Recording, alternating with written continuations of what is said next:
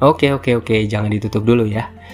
Uh, rekan-rekan muda, Bapak Ibu, terima kasih untuk sampai detik ini Anda setia mendengarkan podcast saya dan saya akan memberi hadiah di kolom deskripsi. Di sana ada link Google Drive, langsung download aja.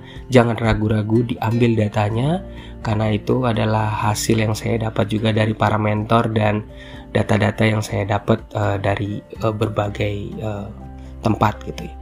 Nah, semoga bermanfaat. Uh, dan terima kasih buat semuanya yang masih setia mendengarkan podcast dari Indonesia maupun dari luar negeri. Thank you so much. Tuhan berkati, God bless you, uh, dan doakan selalu saya tetap bisa mengisi podcast ini dengan baik. Salam dari saya, Lembu Tamu.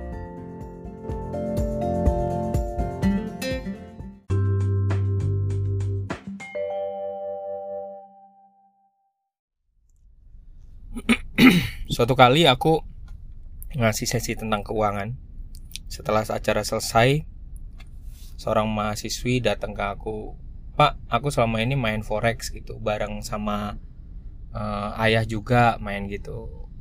Uh, kakak punya orang yang kenal deket nggak, maksudnya bisa main forex gitu.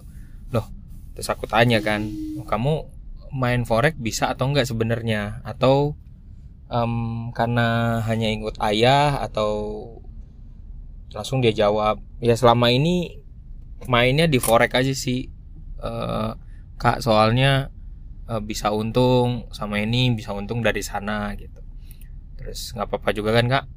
Ya spontan lah aku langsung bilang yang penting kamu kuasai ilmunya. Kalau kamu bisa kamu yakin kamu jalanin. Go ahead gitu um, tapi kalau misalnya memang nggak ahli banget ya jangan dipaksain aku bilang. Atau mungkin lebih baik um, kamu juga belajar ilmu yang lain juga gitu. Jadi ada diversifikasi. Uh, rekan-rekan teman-teman belajar dari pengalaman uh, mahasiswiku ini ya gitu. Mungkin sebaiknya kalau memang kita nggak yakin kalau kita bener-bener nggak yakin langsung terjun ke forex karena forex itu kan resikonya dia juga udah tahu iya pak resikonya tinggi banget gitu. Nah jadi mungkin sebaiknya kita juga lakuin diversifikasi. Sebagai contoh begini kalau bapaknya main dia juga main mahasiswa gue ini main mungkin mahasiswa gue ini sebaiknya dia mengenal instrumen-instrumen yang lain gitu. Jadi pada saat uh, pada saat uh, ada masalah dengan forex, dia masih punya instrumen yang lain di mana dia pakai buat berinvestasi gitu. Jadi nggak semuanya satu keluarga hanya tahu di forex doang gitu. Dan dia, uh, gue juga nggak tahu sejarahnya apakah memang dari awal ketika kenal forex langsung kenal forex tanpa mengenal yang paling dasar misalnya yang dari bawah ya misalnya. Uh, tabungan terus kemudian deposito obligasi reksadana sampai ke atas instrumen yang lain gitu. Tapi memang baiknya sekali lagi kalau lu juga pemain forex siapa pun anda yang lagi dengerin podcast gua maupun lagi di Indonesia maupun di luar negeri nggak apa-apa main forex tapi punya diversifikasi investasi yang lain. Itu penting banget. Penting banget. Nggak apa-apa lo ribut-ribut koar-koar ngomong forex tapi juga lo harus diver lo harus diversifikasi yang lain gitu. Itu penting banget soalnya. Kalau nggak begitu nanti semuanya di satu pusat ketika ada masalah semuanya jadi boncos ada resikonya nggak ada. Setiap investasi itu ada. Tapi buat meminimalisir resiko dalam investasi, kita harus harus lakukan kita harus lakukan diversifikasi untuk memitigasi resiko yang terlalu besar. Itu penting banget. Mentor gue yang gue uh, mentor gue ngajarin gue demikian. Itu penting banget.